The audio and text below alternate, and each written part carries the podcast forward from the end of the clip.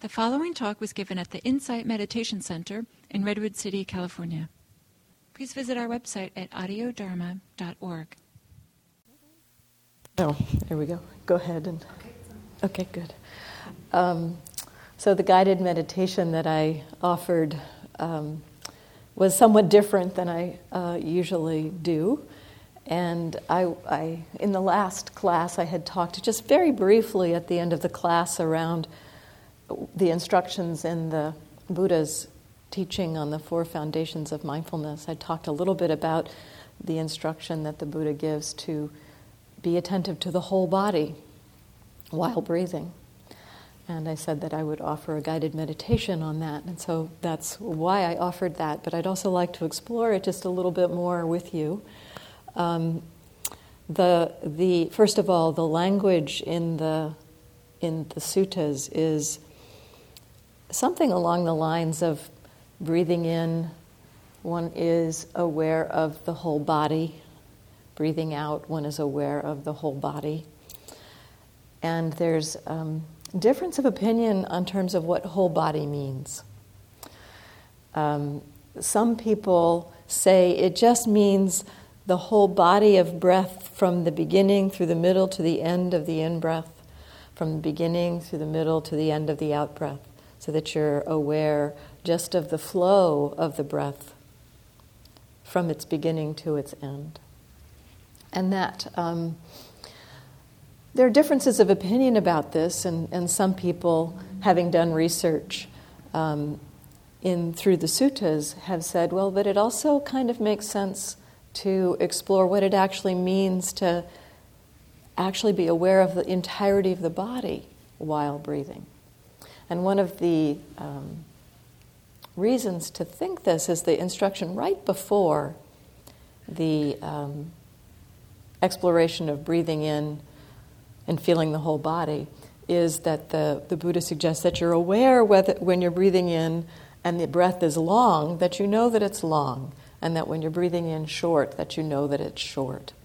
And so to kind of track that, to track whether a breath is long or short, you already have to be paying attention to the whole, whole in and out length of the breath. And so some people feel that it's maybe kind of redundant to have that be the interpretation of being attentive to the whole body.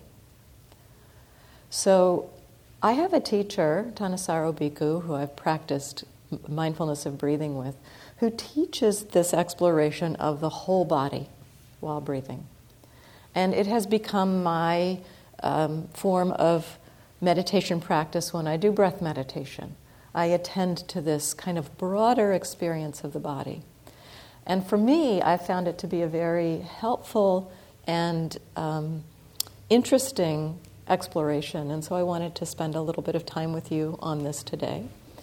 Um, so for myself, I find that the broader kind of experience.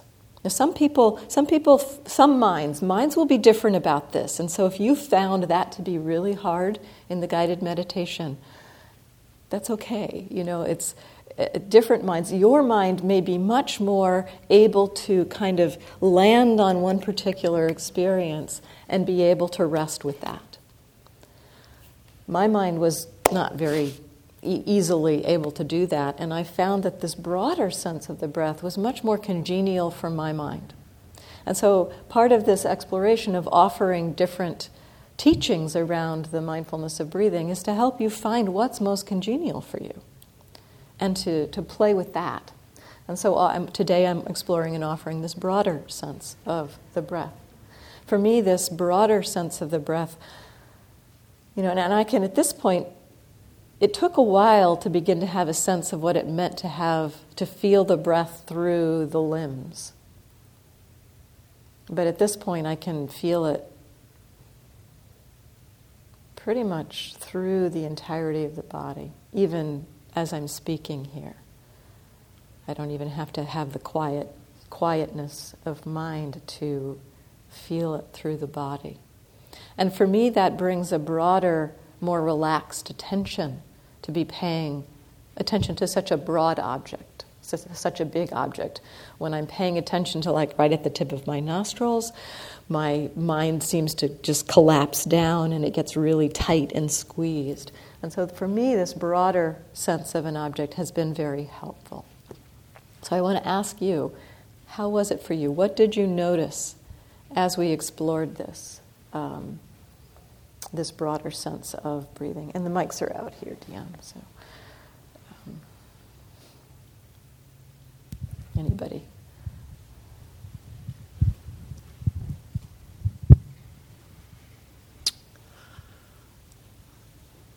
Uh, the f- I start, in guided meditations, I start thinking anyway because I'm listening.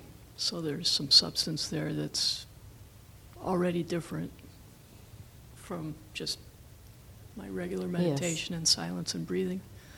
So there's some listening happening, and... Um, So the thinking starts when I'm listening, and the, the thoughts that came uh, were questions about, um, I've heard you say before, your, your body goes away when you meditate. It can. Well, your, your experience. It can at times. Yeah, it doesn't always. So the question that came to, to my mind was, um, if your body was going away, at what stage would that be compared to uh, when you're breathing and feeling your whole body? So the um, there's different ways that the body can go away. And um, one of the first ways that people experience it is with the losing of the sense of the edges of the body, or of the sense of the body having parts. Or so it just kind of feels like there's sensation. So there's bodily sensation happening, but no sense of a thing, a, a thing in which it's happening. So that there's still the sensations going on, but not so much the... For me, it, it, I think what this results from is that letting go of the concept of the body, the idea of the body. And then there's just like sensation happening, kind of sensation floating in space.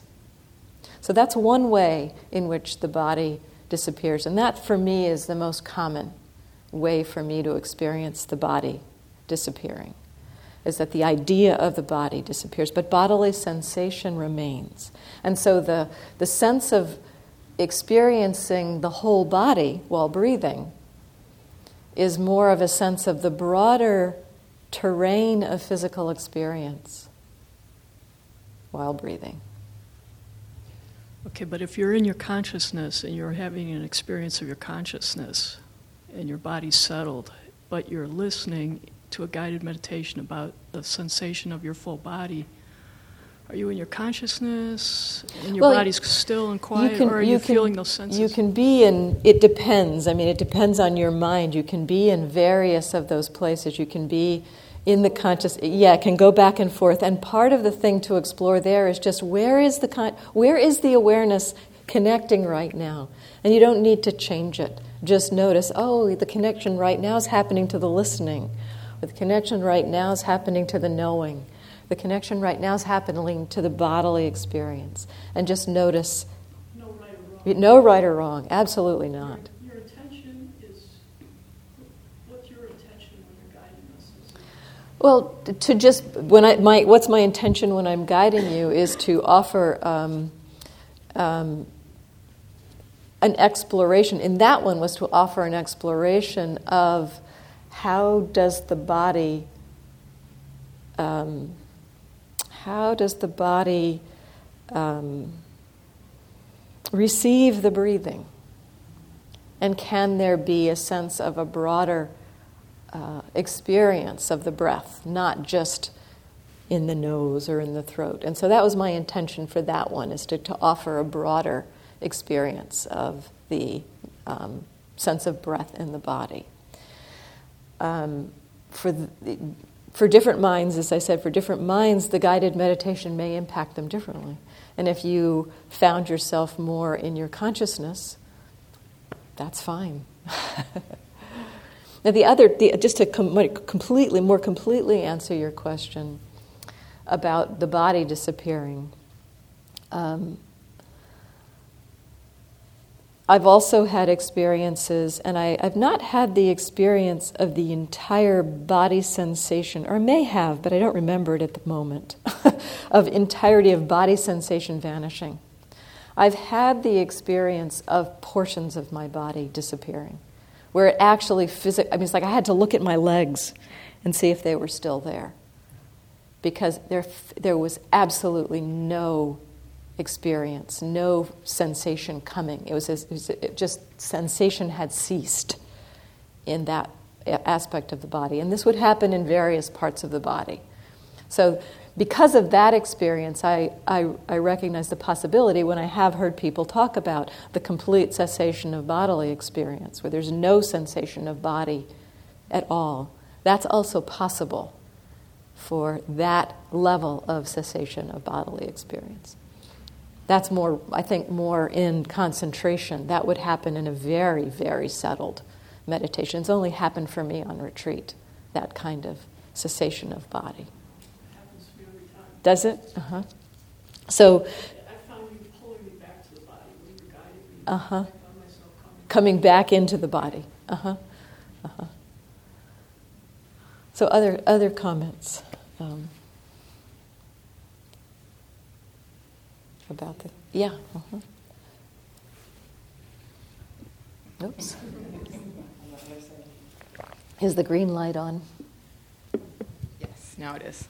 Uh, I have a different experience completely. I I really appreciate having guided meditation every once in a while. I find that it it makes me more aware of patterns that I have when I'm meditating when it's silent that I don't recognize. And so um, it's kind of refreshing because I don't. I, you just get in patterns where you're you don't realize that you're, you know, off thinking, you know, caught up in your hindrances, and uh-huh. and so uh-huh. yes, I uh-huh. find that it makes me more aware that I'm, you know, trailing off, and I'm not necessarily, you know, I can go for long stretches and not become aware when I'm meditating when it's silent, and um, and similar to you when I'm. I've I've um, done different guided meditations. Um, some focus like on really small temperature differences in the nostrils, and and I I don't really enjoy those. I, I for some reason it, it makes me feel really. I, I get really intense, and mm-hmm. it makes it, yeah. I feel the same way. Like it's constricting, and I have a hard time. I get a lot of anxiety when I meditate. I've always had a. a challenge meditating that way, so I think uh, what you're saying about full body breathing is definitely something that I also enjoy. So I think. And, and was that possible for you? Did, were you able to access that, yeah. that sense of the whole body? Yeah, it was. I mm-hmm. thought it was really nice. It was a really nice change just to have that mixed into the practice. I think. And you could could you be? What was the uh, attention like? Um, well, I felt a little more. Uh, Like I was able to observe a little, a little bit better my my mind in a different mm-hmm, way, mm-hmm. just because, you know, when you, you kept pulling me back basically to like here, you know, to my different parts of my body, and I felt like by the end of the meditation, I was sort of at a different place of just uh, relaxation mm-hmm. and peace, you know, different than when I'm just a lot of the times when I'm meditating. Without that, you know, I'll, I'll end and just. Just sitting there for the whole time is a challenge sometimes, uh-huh. you know? So uh, it, I don't necessarily end all the time at that level of, I guess, peace. So yeah. uh-huh. I really enjoyed it. Thank you. So so for your mind, it sounds like the the broader kind of um, experience may be a doorway in for you. Mm-hmm. Yeah. People have different doorways into yeah. the practice. Mm-hmm. So, I mean, we're hearing some differences here, so this is great. I mean, what I want to do is to validate that whatever your natural way in is helpful. Um, you know, that that's a good place for you to begin. And then and then it um, it's also helpful to explore the areas over time as you find your attention settled. It's helpful to begin to explore, okay, and so how can my attention stay this settled and begin to explore new terrain that I've not been able to explore. And so for you, for instance, starting with this broader sense, you might then, after you get to a place of relaxation, and it can take a while. For me, you know, this level of, of um, you know, settling into the whole body can take quite a bit of time. And then when I'm able to do that, then I start exploring, and what would it mean to be a little bit more specifically attentive and keep that relaxation, so that we then we start to explore, you know, different ways to pay attention from that framework of, okay, I know it's possible to be relaxed while I'm being mindful. How do I bring that to new areas of experience? And because it's it's a um, uh, the terrain of meditation um, is quite broad, and I've seen that it's really helpful to um, to both be able to kind of just sit back and receive experience, and to be able to direct experience, to be able to feel the body, to be able to explore the mind. All of it's really helpful. But finding your own doorway into a settled practice, then don't just rest there. I mean, then you can start to use that as a foundation from which to explore more, um, more areas. But you don't need to rush. You don't need to rush to that either. You know, if, if uh, you know, you could spend you could spend a year really allowing yourself to settle and get really comfortable with with this um, more broad attention. Okay. Carla,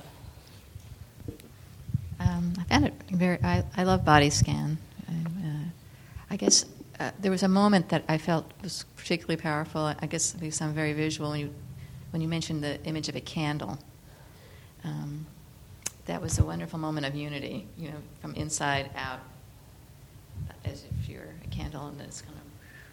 Yes. And so I think in general it's this feeling of accompaniment of the external and the internal environment. Uh-huh. Um, so, so say a little m- more about what you mean. Mm-hmm. There. So that it's, it's not just part by part, so all of a sudden there's this... Oh, it was, it was more whole. Whole. Yes. Just as a source of light, you know, you can't stop it. Yes. So I, th- I think that was a beautiful summary for me, just that image. Here's this light inside, connecting with the outside as, as I, you know, it's always going on. Um, but I felt it in a very visceral way at uh-huh. that moment that, oh, I'm a candle, and you know, and it's inside and out, you know. Um, I, it's triggered also a memory for me. Two years ago I participated in a breath study. There were flyers here for San Francisco State, and I, I, I'm trying to make sense of it. Have you, I don't know if you heard about it. But, I didn't um, hear about it. It was, it was a pretty powerful experience. Um, I went there, and all of a sudden, before I knew it, there's a um, sort of like what you use for. Uh, they put something in your mouth, like like a snorkel, and regulate how much air was com- was coming in, and you had to monitor, you know, like a scale of one to four, how much you were breathing. Um, I found it, and then they would put visual things on. You'd be, after a while, watching things. There was um, uh, an, emo- an emotional scene from a soap opera. There was a Lucille Ball comedy thing. Okay, so to see how that impacted the breath. Yeah, uh-huh. your breath. Uh-huh. And um, so at the same time, you know, you're engaging with these flashes of various emotional images, but you are also very focused on, from a scale of one to four, am I... Am I breathing in a lot of air? Because it, it was being regulated, I don't know if that makes sense. Sometimes you'd get more air, sometimes just oh, a so it was air. Providing the air for you. Yes, you weren't. It wasn't. It wasn't. Um, it wasn't how you were breathing, and it was monitoring that. It was actually. It was kind of yeah. like the, C, the, the the C PAP machine, where it yes. actually so, breathes for you. And it, that would seem oh, like it would be very anxiety-producing. Like, give me enough. Bar-. But I, I found the whole experience by the end. It was, you know, at least an hour. Of just being focused on how much is, you know, and, and sometimes it was just a little bit. Um, the facilitator was a very wonderful psychologist, thank goodness, because I'm sure you had to be in a situation like this. And I left uh, feeling really unusually relaxed. I had a, a stressful thing to do. Going to a veterinarian for me was a hard thing. And um, I, I made note, wow, this was quite a guided body experience. I felt like I was underwater, you know, diving. But with a little Lucille Ball thrown in. You know, it's it's concentration. You know, it's you're you're yeah. you were for an hour yeah. really attuned to what your breath was doing pretty continuously, yeah. even though there was other things going on. Yeah. You know, you, you were kind of, because this was part of the study, I, were you writing things down or tracking um, things? Yeah, or? There was a tracking, a, a very minimal amount, like one to five, you know, uh-huh. how much breath was going on for these various episodes. And so how often did you do that? Was pretty regularly. Like once a minute or? Mm-hmm. Yeah, yeah. So that's a, that's a, that's a pretty, um, you know, continual attention to the breath. And it gives you a sense of the possibility, actually, that you can be... You can be attending to other things and be attentive to the breath. And that's partly what my teacher, Thanissaro Bhikkhu, talks about, is that the breath just can become a companion, essentially. And that exactly. it's, um, you know, and, and we begin to recognize, in this case, what I, I thought you were saying initially was just that they were tracking, based on various emotional experiences, mm-hmm. how did the breathing change? Mm-hmm. But it wasn't that. But But that happens. Sure. You know, when you have various emotional experiences, the breathing does change. And yeah. so this is, again, you know, a, the body-mind feedback loop, very um, potent. And yeah. when there, you know, if you get, if you get um, excited, then the breathing changes. If you get relaxed, the breathing changes. If you get frustrated, the breathing changes. Mm. You know, you might find yourself holding your breath at times when... Um, You're trying to focus on something, you know. Yeah. So just it, it's uh, it's very interesting to see, you know, how does this body-mind connection happen through the breathing? Yeah, this is kind of that microcosm, laboratory, but in a way, isn't it always? You know. Yes, right. it can it can be our laboratory all the time. Virginia. Uh, what I was wondering, as as we, or maybe thinking afterward, I'm not even sure, but what I what I was aware of was kind of this dissolving sense. I, I, I for me, what works best in, you know, in my own uh, time is is uh, an, a, a whole body kind of thing. So, uh, but. Many times there were sensations outside the motorcycle, just mm-hmm. little small noises, mm-hmm. and it was, you know, you, it was just interesting that how your one's attention kind of goes from this floating place to uh, really uh, riveted on, uh-huh. on whatever little rustle, and then I wonder how it gets back. You know, it's was it your voice? Was it the images? Was it? It's not clear to me how that transition happens. It did. Uh-huh. And that was very encouraging. It's like, oh, it's it's not so horrible. If but anyway. So so that's a really interesting thing to notice, first of all, the, the kind of, uh, it's a habit of mind almost. You know, you're you're in this broader space, and then it's almost, and it feels like awareness is very broad and expansive, and then suddenly a motorcycle goes by and it's like, the attention just kind of collapses down onto that thing. And it's like, wow, you know. And that's a very normal um, function of the mind to do that. It's not that that's the wrong way to be attentive and this is the right way to be attentive. They're just different functions of the mind, different ways the mind can be attentive. And as you... Um, You know, explore it. Again, uh, similar to what I was saying earlier, there's no right way to be mindful. What I was doing here was inclining you towards a broader awareness so that you could have that exploration. But what that did for you, helped you see, was that there's also this other kind, that it collapses at times, you know, that it goes from this broad to this riveted. And it's, I think there's some usefulness of that. You know, if you were standing out on the street, it would be very useful to have the attention, whoop, there's a motorcycle, okay, I need to pay attention here. Um, so, you know, that, that that kind of function of mind that can do that is very helpful. And what we do in meditation, what I encourage in meditation, you may have a practice that you're exploring, for instance, a broad attention or attending to the breathing or, you know, some... Um, particular ex- metta, for instance. You may be exploring some particular practice.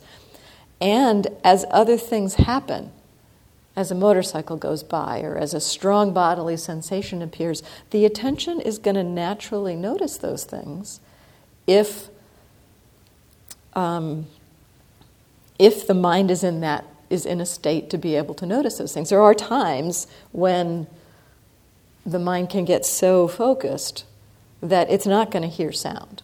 But most of the time in our daily meditations, we don't get there. Some some people have more facility for concentration and can get there in their daily lives, in their daily life meditations. Many of us don't have that kind of um, facility for concentration. So there's more this broad sense of picking up on many different experiences. So it's not um, it's not that it's a problem. It's more just recognizing, oh, look at that. The mind just now picked up on the sound of a motorcycle. And then when the sound of the motorcycle vanishes, as it will, what's the next thing that the awareness picks up on? And you can you can explore the meditation from that perspective of, oh, the, the, the attention just kind of collapsed down to the sound of the motorcycle, and then the motorcycle vanishes. And then you could just sit there and say, well, what's the next experience that's most clear? And it might be a broad sense of the breath, or it might be another specific object. Or you could, at that point then, incline your mind, incline the attention to one particular kind of awareness or another. So let me say a little bit more about that, explore that a little bit more.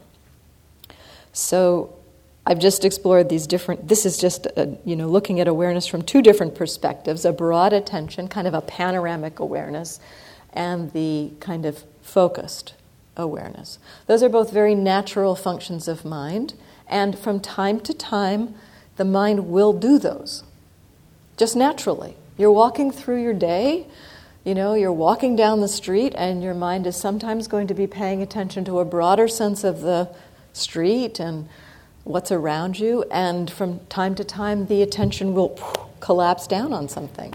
If, if there's movement in your field of vision, if a if a if a child kind of runs out in front of you, whew, your attention's going to pop right down to that. So the um, the attention will naturally move between those kinds of different kinds of ways of paying attention. And we can, at times, choose, how do I want to pay attention now? So we've got we've got the, the, the, the, we've got some agency over how our mind is paying attention. It, it it is connected with the possibility of agency. So there's certain aspects of our bodily experience that are not connected with agency necessarily, although some people may, you know, have more control than others, like, um, you know, how our liver digests or, you know, does things. You know, we don't necessarily have that kind of agency over the body. The heartbeat is kind of more in between, you know, that much of the time we don't have control over the heartbeat, um, but there is some, a little bit of feedback, and some people, I think, can have, some say, control over their heartbeat.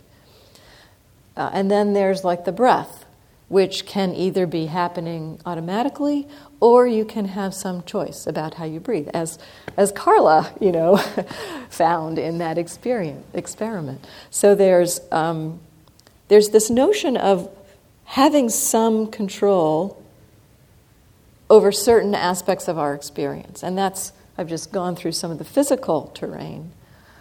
There's also some say we have over our minds. Some will can come in around what our minds do. And how we pay attention is one of those areas. Now, that can also happen completely automatically, kind of like our breath. You know, it can happen completely on autopilot, that we just kind of let the mind do what it does. And you know, much of the time this is actually how we are navigating our lives, that we let our attention, you know, do what it does, based on habits, based on um, conditioning. You know, the way that we've been conditioned has our um, attention, like, con- conditions how our attention takes in the world. So when we're not mindful, generally we're in this autopilot mode around what our attention is, is paying attention to. When we become mindful, we have a choice, and we can either allow the attention to take in what it is naturally doing and just be aware of that, or we can choose to direct the attention. Choose. I'd like to be attentive to a broader sense of the breathing right now. I'd like to be attentive to sound right now. In this, the guided meditations tend to be seeding your mind with intention. So it is a prompting kind of to attend to specific things. So in this case, probably a part of how you came back was because of the guided meditation. The the the, the guide, the, my voice was inclining you to come into the body, was kind of pulling you into the body, into this broader sense of the body. Now, it can happen in different ways. So this is a very long answer to your question, but but it can it can it can happen in different ways if you're sitting in silence. So if you're sitting in silence and doing this kind of intentionally for yourself, moving to that broader sense of awareness, um, and then you notice a sound, the dog barks, the neighbor's dog barks, and you notice how the attention kind of moves to that. Now, that's not a problem. That's just, oh, look at that. Look how the attention did that. The, the mind can be aware of how the attention changes. And that's perfectly valid mindfulness and very helpful mindfulness, actually, because if you can be attentive to, you're paying attention to the breathing, and then you can notice, oh, look, the mind moved to paying attention to the dog barking. If you can notice that, then you're less likely to start thinking about the dog and what the neighbor should do or shouldn't do about their dog. You know, so that if you can notice how the attention shifts and changes in the meditation like that, it helps keep the mind the mind more present. So so then once the dog has stopped barking or the motorcycle has gone by and that particular experience has vanished, then you have a choice. At that point, you can either just rec- say, okay, well, what's the next thing that's obvious in my experience? Or, and it might be that the next thing that's obvious in your experience is the um, the sense of your body sitting here. Or it might be that another sound becomes obvious. So you can do that kind of in a receptive way. What does the attention next t- pick up on? Or you can choose, okay, well, that sound has, has vanished. The mind is no longer quite so, you know, pulled to anything. If there's no particular pull to any experience, it can be helpful to say, well, what do I choose? What would I like to be attentive to right now? Maybe going back to the broad sense of breathing or, you know, whatever you your focus for your meditation was, moving to that. So there's there's some choice you have in the matter there.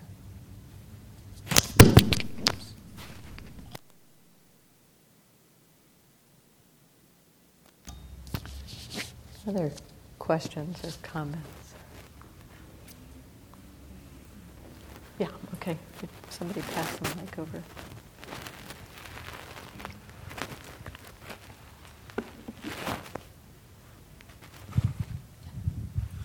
Um. I've uh, listened to Tom Jeff's uh, uh, talk about uh, body scanning, and uh, he talks about uh, being aware of uh, breathing through the skin. Mm. Uh, and his uh, body scanning also involves being aware of uh, areas of the body that I find very difficult to be aware of, like the top of your head. Mm-hmm. Um, you know, he says, relax the top of your head. Uh, and and I am able to uh, have uh, the sensation of breath awareness where there's movement. Mm-hmm. Where there isn't movement, uh, there's no proprioceptive sense of anything. So it's when I'm sitting, you know, it's uh, for example, the top of my head or or my legs, because I'm not wiggling my toes, I'm not moving my toes. I really have no sensation there. Mm-hmm. And this gets to something that I'm not totally clear on, which is, is it a conceptual sort of deliberate fabrication that you're trying to do, or is it a effort to reach into a direct sensation? So so by that I mean, like, you know, you were talking about feeling your intestines. Well, you know, I can conceive of feeling what my intestines might feel like, but I don't really. Uh-huh. I don't really have access to the way my intestines feel. Uh-huh. Uh-huh. So that's the kind of the confusion that I have. Yeah, you know, I understand. I mean, I, I for I also, when I started meditation, had access to the sensation level of experience through movement, and not so much um, other sensation. Um, that gets more sensitive as the mind gets quieter, gets more uh, attuned to the body. And I think part of it is that we so much Um, relate to our body through concept. So the idea of the intestines or the idea of the top of the head. And concepts don't have feeling. I mean, concepts don't have physicality to them. So it's it's hard to feel the idea of the intestines. You can have the idea of the intestines, but you can't have the, the physical feeling of the idea of the intestines. So, um, and, and we tend to we tend to relate to much of our experience through concepts, and that's a very strong training that we have cultivated through our lives, is relating to experience through concept. And it's very helpful. I, I want to say that. It's really helpful to relate to experience through concept, because concept is the way we navigate the world. You know, we... This whole room is filled with concepts. You know, from this perspective, the room is filled with with chairs, with carpet, with windows, with light, with people. The actual physical experience through the eye is simply of color and form. And, you know, that that is that's not so easy, easily easy to access. The, the the just look out here and just see color and form. Now again, in deeper states of meditation, I've had that kind of experience where I look out and it's just blotches of color and no sense of the concepts that are out there. It's just color and form. Um, and it's a very hard way to navigate the world. You know, it's not It's not very easy to navigate the world like that. So yeah, the fact that our mind very quickly moves to concept helps us to navigate the world. There is a level of experience below concept that can be felt. So in that example, like with sight, it is possible to touch into through, um, and, and you know, it's not something I, I cultivate really. I mean, it's just happened a few times that this, you know, seeing has kind of become like pixels on a T V screen or something, you know? It's just pattern. It's not things. And um, so it's just happened a few times. It's not something that I try to cultivate, but it, it really gives you a sense when that kind of experience happens that I navigate my world through concept. I mean, it, it produces a very direct understanding of just how much concept comes into play as we navigate through the world. And the in the physical body, that's true as well. So there's the the um, the physicality of the body, and then there is the concept of the body. And we very much relate to our bodies through concept. And as I said, you know, that there's not physicality in concept. So it's harder to experience physicality when we're relating through concept. And so this is um, part of the training, and I think part of the um, the exploration in meditation is to begin to, to notice what can we be aware of physically. And we start to, um, you know, we start where we can. And for you, that's with movement, where the breath moves the body. And over time, as you just attune to that, as you get more sensitive to that aspect of experience, we can, it, it, it does begin to broaden. So for instance, for myself, I do feel in the heart, in the in the stomach, and in the intestines. As I'm guiding you to relax those areas, I feel a, a, a noticeable shift. There's actually a physical shift in those areas. Very much like muscles relaxing. So there is there is a level of accessibility to the sensation level inside the body. And likewise with the um, the top of the head, you know, actually, and the front of the face. I think that there is actually some movement. I mean, if you, it's it's subtle, and at the base of the teeth. You know, just let's think of the places where there are sinus cavities. There's sinus cavities all through the front of the face, all at the base of the teeth. And when you breathe in, those sinuses get filled with air. There's movement of air into those sinuses. There's not movement of body, but there's pressure increasing in those areas and pressure decreasing in those areas, and that can be felt. So that's the next place to begin to possibly explore is areas, and, and I believe that's also true at the top of the head, that there may be some some places where, because I feel it pretty clearly at the top of the head, um, the sense of of breath. And now I don't think of it the way Tan Jeff talks about it, as if there's actually air going in and out there. For me, that's too conceptual. But I do have the sense when I breathe in that that breath is kind of expanding through the sinuses of the face, through the cavities of the body, and filling it, and then there's the sense of pressure that's that's expanded there. So I have the actual physical experience of that. And then as a broader experience through the whole body, I don't know what it is, but I feel, as I breathe, I feel an energetic sense in my limbs of the breath. There's a subtle shifting sensation that happens there. My brain has to come up with some answer of what it is. And what I've come up with, in terms of the possibility of what it might be, is that as I breathe in, the processes of the body function and the oxygen is carried throughout the body. And that there is, can be possibly a physical experience through the body that is carried through the oxygen in the blood. I know that um, I can feel the blood in my body. Again, that's movement. I'm pretty sure. I'm pretty sure that's what it is. I'm, pre- I'm fairly sure that's what I feel at times—a kind of a subtle vibratory energy, it, it, and it uh, at times it gets stronger, and then it's very correlated with my pulse, and that's why I'm at- attributing it to the blood through the body.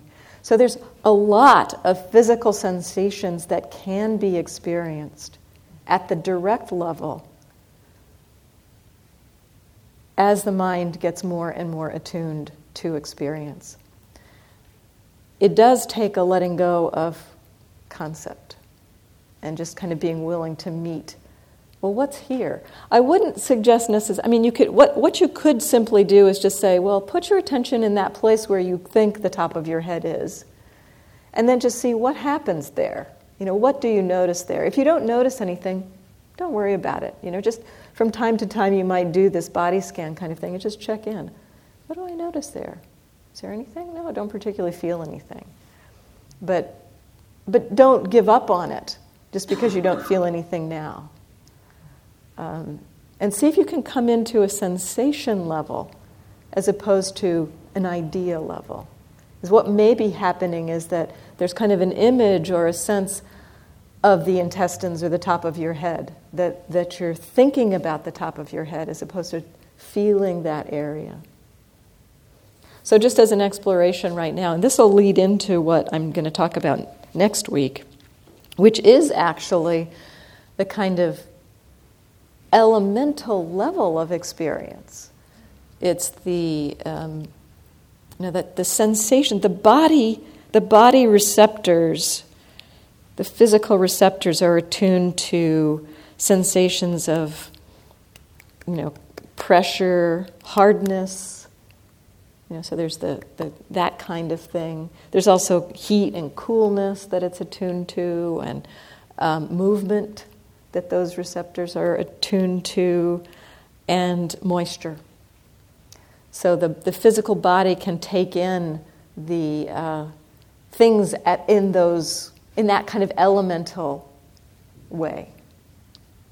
Vibration, tingling, heat, pressure, coolness, tightness, tension, um, hardness, softness, moisture, those kinds of sensations. And we can do an exploration of the body from that perspective. And that, that can help. That's one of, for me, that was that was the exploration that really began to help me get below the level of concept, is to, to just begin to say, well, what do I experience there, you know? Where, what am I experiencing in this in this area? So we'll do that. We'll do more of that next time. Yeah, Arthur. Somebody pass the mic over to Arthur.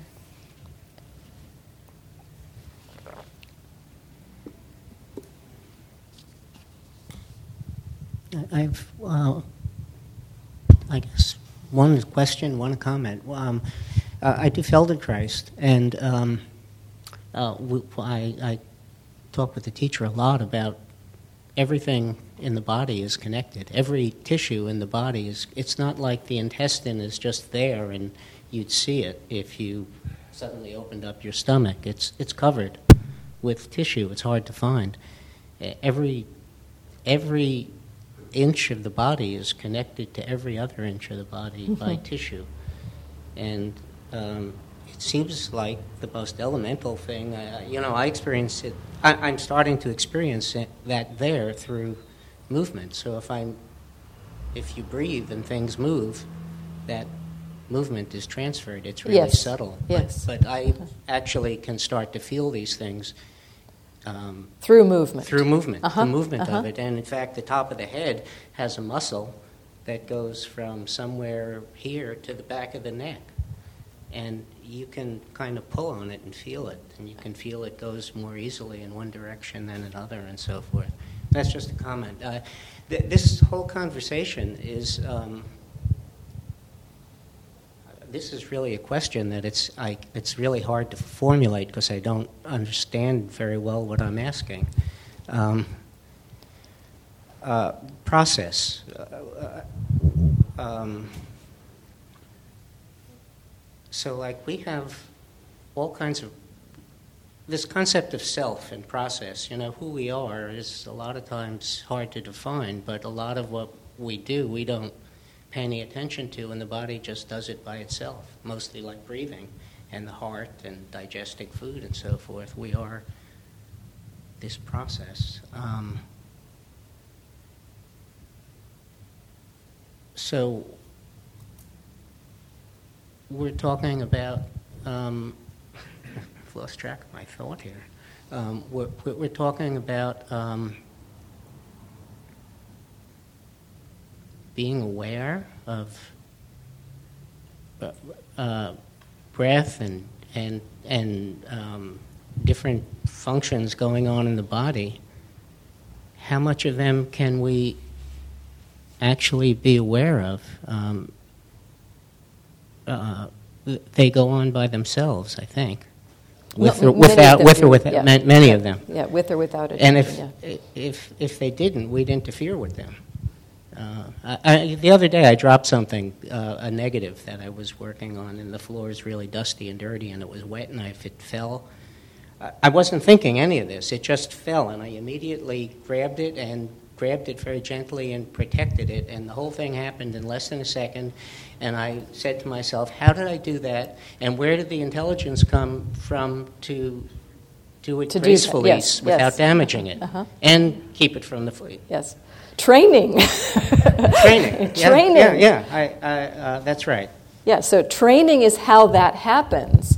And um, and yes, in a way, you know, if you were to try, I mean, it's like, you know, practicing the piano. This is a good this is a good one to, to think of it, about it. Like, you know, it's like when you first start playing the piano, you have to think about it, right?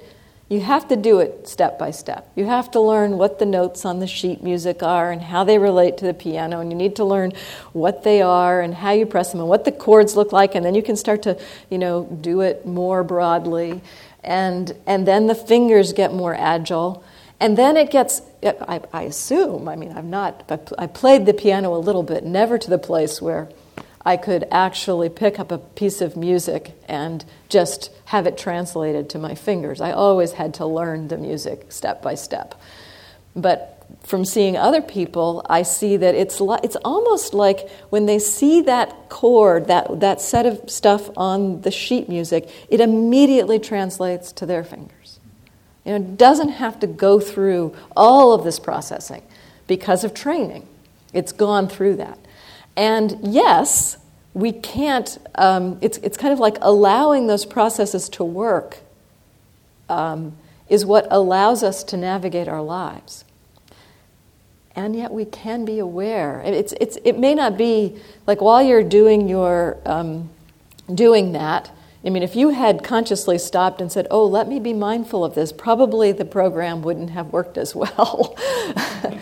It is possible to be conscious of these programs. Um, to be, uh, I mean, there have been times, been times in my, again, on retreat, where I could kind of, where the mindfulness didn't have to interfere with what was unfolding. The mindfulness was just simply like a very light, um, Suffuse,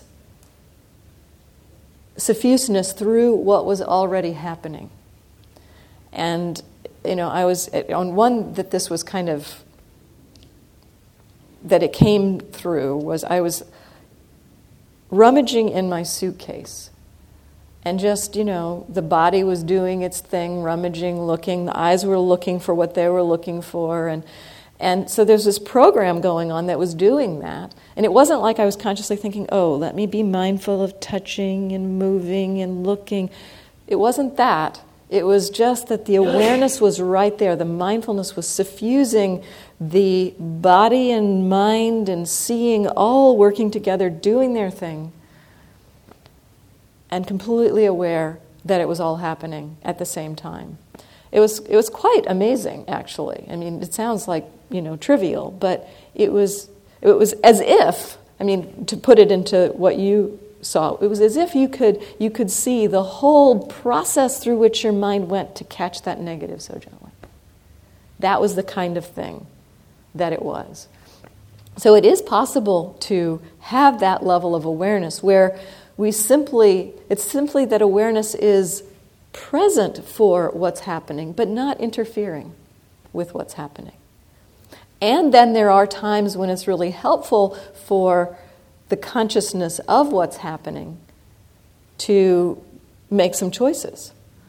Like, you know, if we're starting to do something that is unskillful, if the if the if the um, the, the mind becomes aware that we're starting to formulate a sentence to say that has a charge to it, then we can make some choices. So um, that level of awareness that's just kind of present, partly I think what seems to happen, at least in my experience, what seems to happen is that there's a visceral kind of feedback that starts to inform one that tense, that, that like that craving is present, you know, that that wanting, that aversion, that needing something to happen, that wanting something to be some other way is is coming up. There's a kind of a feeling that happens about that. And that the awareness notices that. It's like, oh, something to something to be attentive to here. You know, what what is it that I need to to to kind of be careful about? What is the mind starting to do? So the training of mindfulness is very similar to the training of any other thing. And I'll stop very shortly. Um, so initially we have to kind of do the piano-like thing. We have to turn our attention to specific experience. Get familiar with what it feels like to pay attention to the breath. Get familiar with what it feels like to pay attention to our thoughts, our mind. Get familiar with what it feels like to pay attention to emotions. And actually consciously do that work. And then as the mindfulness practice gains momentum, we don't have to do it so much anymore. And it is more that it is simply there. It's more like an abiding, more like a, a, a being in mindfulness than something we're actually having to do. If we're actually having to do it, yes, it's going to interfere with those automatic programs. And there's a point for it interfering with those automatic programs because many of those automatic programs get us into trouble. So I'll stop now and we can continue next week. But thank you.